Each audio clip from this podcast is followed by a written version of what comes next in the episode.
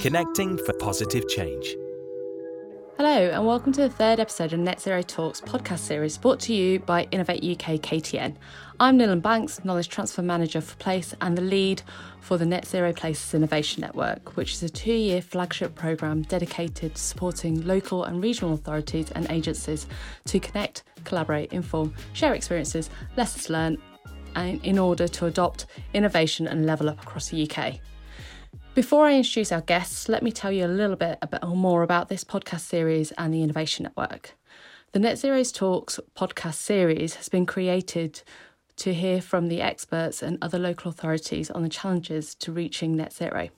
So basically, we work with authorities to help identify the challenges to meet net zero, promote these challenges to our engaged innovators across sectors, and collaborate with public buying organisations to make sure solutions are procurement ready. Our goal is to provide practical insights into different topics on how to achieve net zero in places. Before we dive into today's topic, if you haven't already, please go to the Innovate U K K T N website through the link in the description and sign up to receive newsletter, newsletters and updates on all of our activities. You'll also find out about future episodes of this podcast there too. In this episode, our guests will be talking about the U K E V infrastructure strategy. So let me introduce you to Simon Buckley, the Knowledge Transfer Manager for Zero Emissions Mobility at Innovate U K K T N, and Peter Brown, Senior Policy Advisor for the Office of Zero Emissions Vehicles, also known as O Z E V. So it's over to you, Simon. Thank you very much, Nilam. Um, so maybe before we start, Peter, do you just want to say a few words about uh, about yourself? Hello, my name is Peter Brown. I am a Senior Policy Advisor at the Office for Zero Emission Vehicles. Um, I have um, a history of working on uh, various different bits of policy, uh, whether that be in sort of the education sector, uh, uh, sort of uh, regeneration, particularly thinking around sort of levelling up, um, and also more recently in E V uh, infrastructure, where I've been working in the Office for Zero Emission Vehicles uh, for coming up to two years now. Yeah, uh, thanks very much. Yeah, and I look after zero emission mobility, so that's everything uh, from scooters all the way up to aircraft, uh, so a wide range of applications. Um, what we wanted to talk to you today about is about your E V work um, and the E V infrastructure strategy, uh, how it might affect local authorities. So if you can first just give us a quick summary in a few minutes, no, no easy task there, I know. Um, about what the E V infrastructure strategy is, uh, and what does it aim to achieve? Yeah, absolutely. Um, so the E V infrastructure strategy um, is essentially a landmark central government document that sets out uh, our plans to accelerate uh, the rollout of E V infrastructure um, uh, to make sure that it's of a sort of world-class um, uh, charging standard and uh, to ensure that we've got sort of a public network that uh, uh, very much lives up to that name. Essentially, we've done that by uh, sort of communicating uh, through the infrastructure strategy and um, sort of government's vision for E V charging infrastructure uh, for the years leading up to twenty thirty um, and beyond. Um, as hopefully some of your listeners will be aware, um, earlier on um, uh, during this uh, sort of government, uh, we had um, sort of the twenty thirty phase out date that was set out Um, of all internal or the sale of new internal combustion engine vehicles, um, and essentially, although sort of the the the vehicle uh, uh, sort of side of that was pretty clear cut, there were, and rightly so, some sort of questions around how the infrastructure would be there um uh, placed uh, to best support that transition. So essentially, uh, we we've sort of communicated uh, uh, government's vision Uh, through seven clear principles that range from uh, everyone being able to find and access reliable infrastructure both now and in the future, no matter where they live, to making sure that people can um, access different types of infrastructure as well. So whether that's they've got sort of off um, access to off-street charging, but also crucially um, uh, making sure that there is sort of on-street provision as well for both private drivers, but also uh, drivers uh, who may be looking at it from sort of a commercial point of view. So they need to do that through uh, either fleets or, or their business. And also, crucially, as we sort of work our way to sort of wider net zero goals, making sure that that, that electric vehicle infrastructure is integrated into sort of a wider smart energy uh, system. in the strategy as well, uh, uh, we set out that E V, E Vs um, uh, or the story of E Vs has come a long way, um, and there have been sort of big improvements uh, in the market, although there is still some way to go. Um, and we've set out sort of the remaining uh, barriers that we uh, that we see as being sort of uh, key uh, before we transition to sort of wide mass market E V uptake, and um, particularly thinking about sort of the barriers that are particularly prohibitive um, to ensuring a comprehensive public charging network. And crucially, we set out how we aim to address those. Um, another thing that the strategy does uh, uh, uh, as well is clearly communicating sort of roles and responsibilities uh, for all different actors across um, uh, the electric vehicle uh, sort of field. So whether that's those working on the energy network, distribution network operators and the energy side, whether that's those uh, working uh, uh, sort of in the transport sectors, thinking about sort of charge point operators or manufacturers or installers, but also crucially ourselves in central government, um, and also um, uh, the whole range of uh, sort of local authorities up and down the country who are really at the sharp end of, of, of delivering a lot of this infrastructure. And um, so that, I think, has been one of the, the, the key barriers in the past, especially when we were doing sort of our engagement um, uh, leading up to sort of the publication of the strategy. Uh, we we uh, heard repeatedly that the, sort of there was un, unknowns around uh, where people thought their roles ended, whether that was sort of on the energy side or on the transport side, and there was often a bit of miscommunication there. So we really wanted to sort of clear that up. And I think what strengthens our case even further uh, is we've gone beyond that, and we've also set out sort of an action plan with sort of clear commitments that what we will do in central government, but also crucially what we expect of other stakeholders. Um, so that really sort of shores up both the roles and responsibilities question, but also uh, what we expect from, from, from industry as a whole. Um, so essentially, uh, that's the E V infrastructure strategy uh, in a nutshell, hopefully providing a lot of colour to uh, sort of previous uh, plans or governmental plans on, on, on electric vehicles. Yeah, thank you very much. So it's very simple, only takes a few minutes to explain, uh, and that's it. You mentioned barriers there, um, so... Uh, and we'll come on to local authority stuff in a minute. Um, but one, what are some of the top barriers you see uh, for E V charging infrastructure? Um, I think some of the top barriers that we see um, are particularly around sort of um, commerciality um, is sort of a, a key one, and making sure that sort of the business case works, um, uh, so that the private sector can come in and invest, and also have sort of that commitment that there will be uh, a way that they can sort of uh, get their returns back, and, and, and sort of rightly so. And also, um, I think a key barrier is making uh, sure that grid connection upgrades um, are sort of carried out in a in a systematic way, in a way that um, is is able to be uh, uh, sort of clear and consistent, and that is programmed in a way ahead of time, so that there isn't um, sort of a need to constantly go back and, and, and upgrade particular Um, uh, areas of the network that have already been sort of recently reinforced, making sure that that is done in the most sort of cost eff- uh, effective way as possible, specifically thinking about how that impacts other businesses uh, sort of in the local area, and, and other sort of ever-changing demands on sort of our energy system.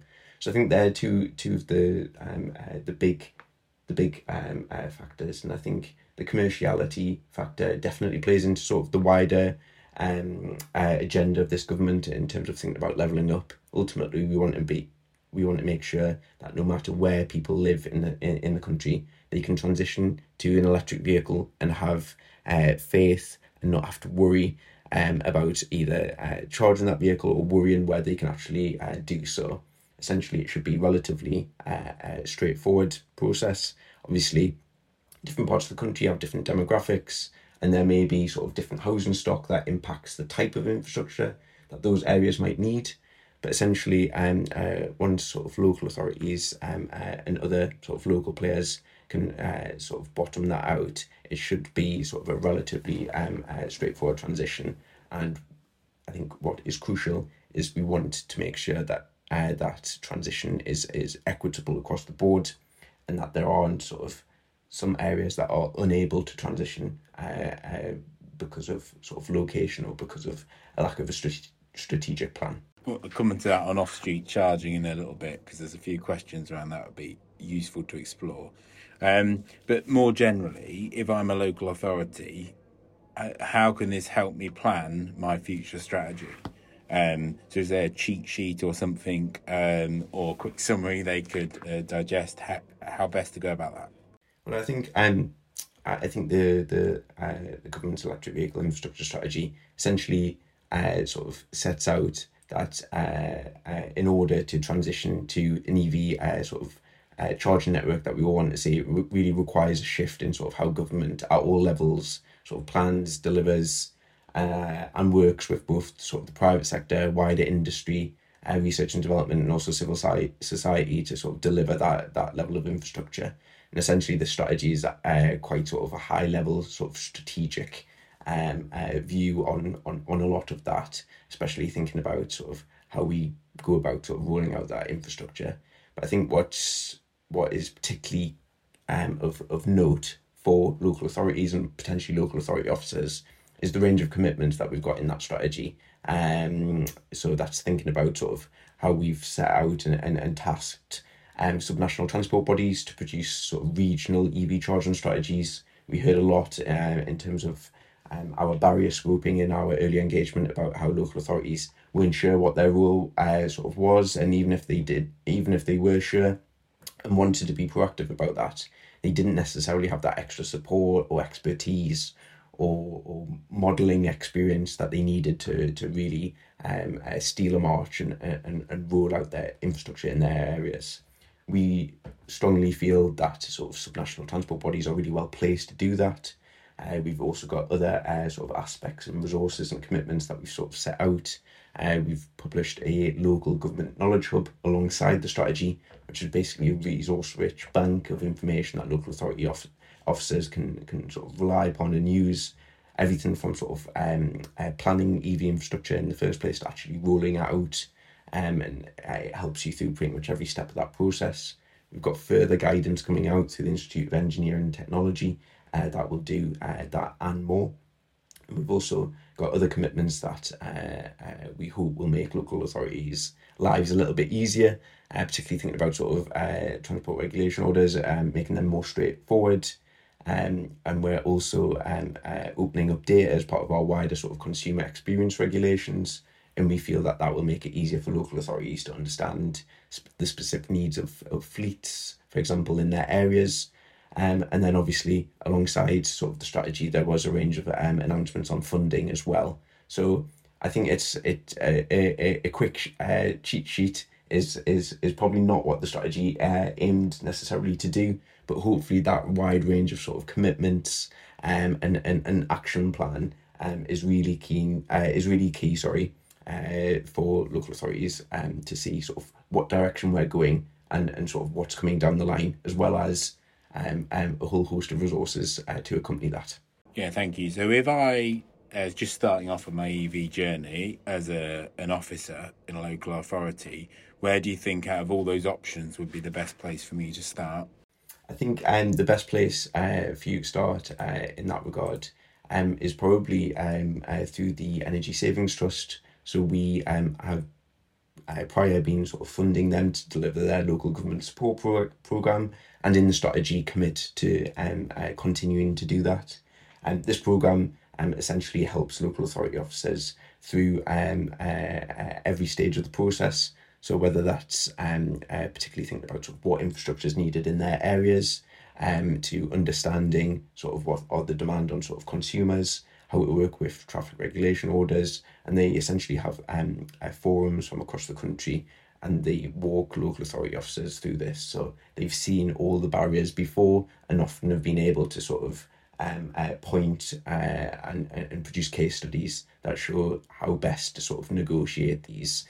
And um, we've received sort of really, really um, um, strong reviews and feedback that support um, uh, the Energy Savings Trust and all the work that they do um, in that programme. So I would strongly recommend sort of any local authority officers uh, on the call to get in touch with them. They've also got a whole range of um, different resources uh, uh, online as well that you can access without even signing up to any of the forums. And I think on top of that as well, the Local Government uh, Knowledge Hub that we produced alongside the strategy is uh, is is super important as well. And again, a real rich resource.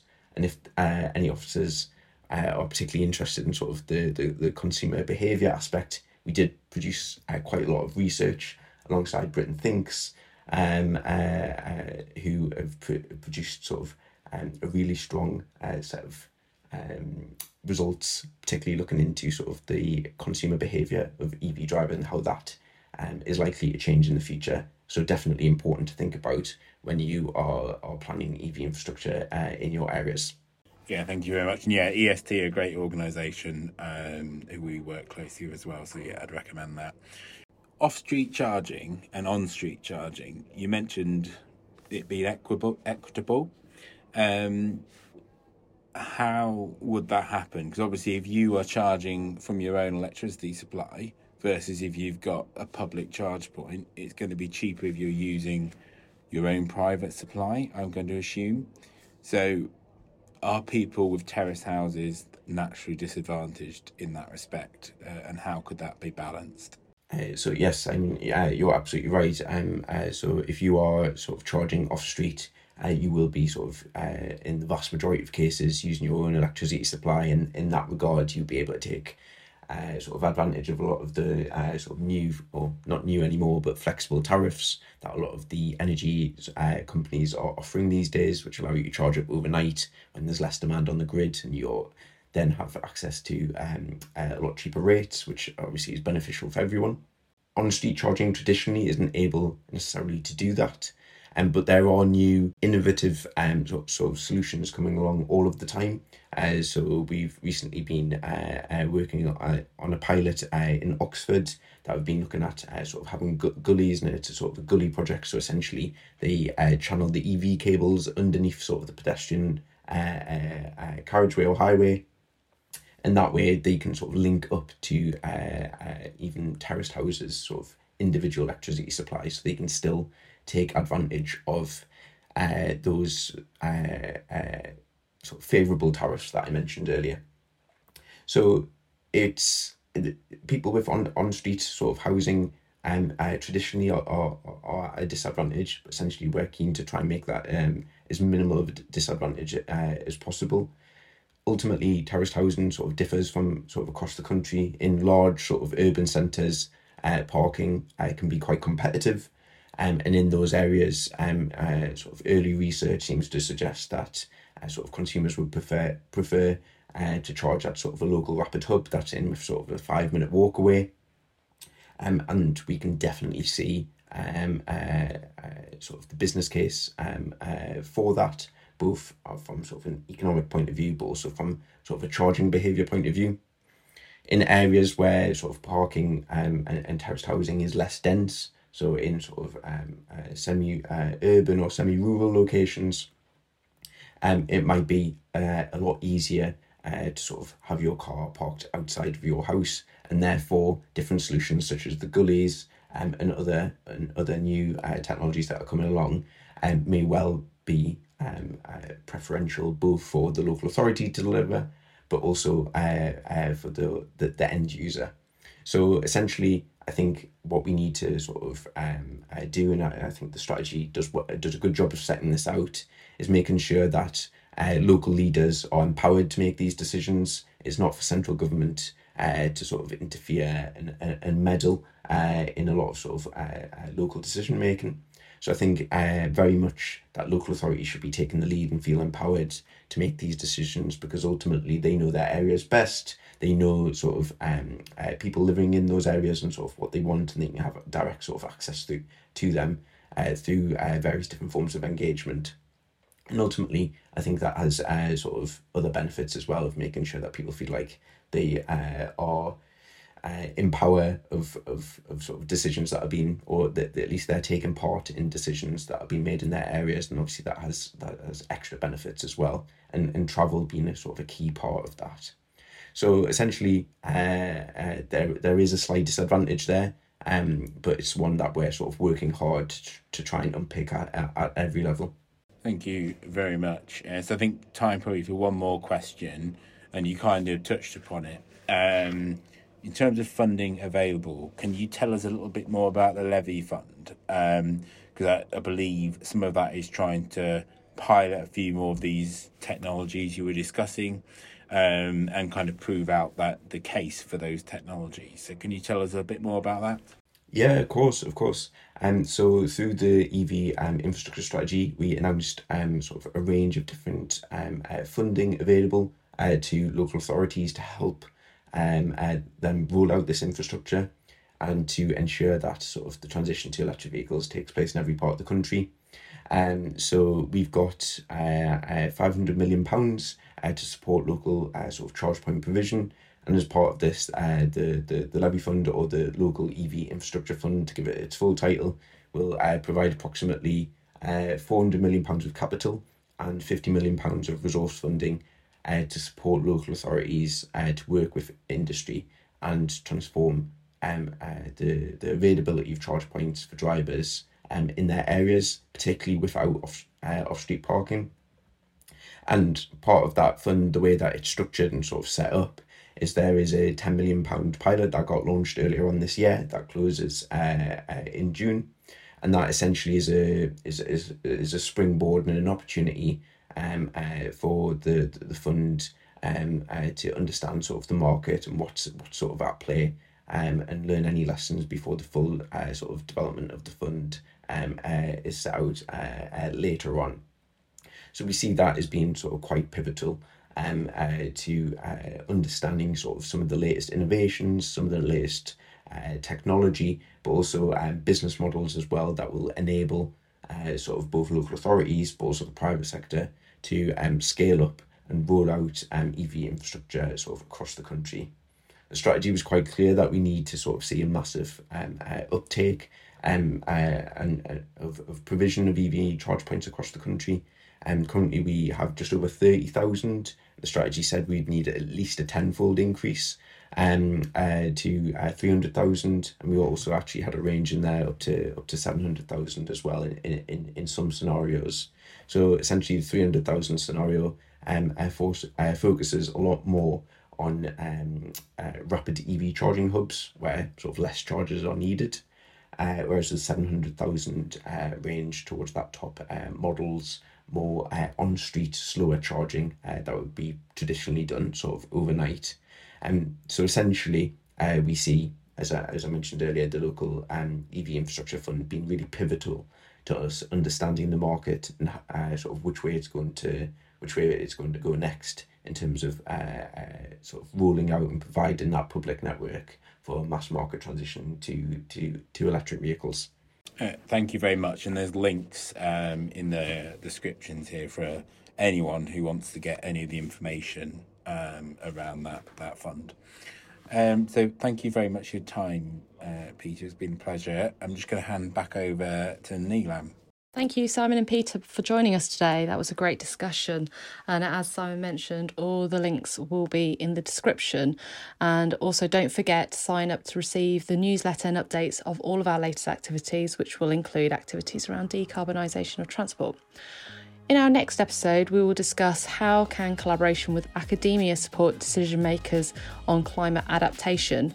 Um, so I hope you come and join us for that one. But thank you all again for listening, and I hope you enjoy this series and this episode specifically, and that you'll come back for more. Until next time. Connecting for positive change.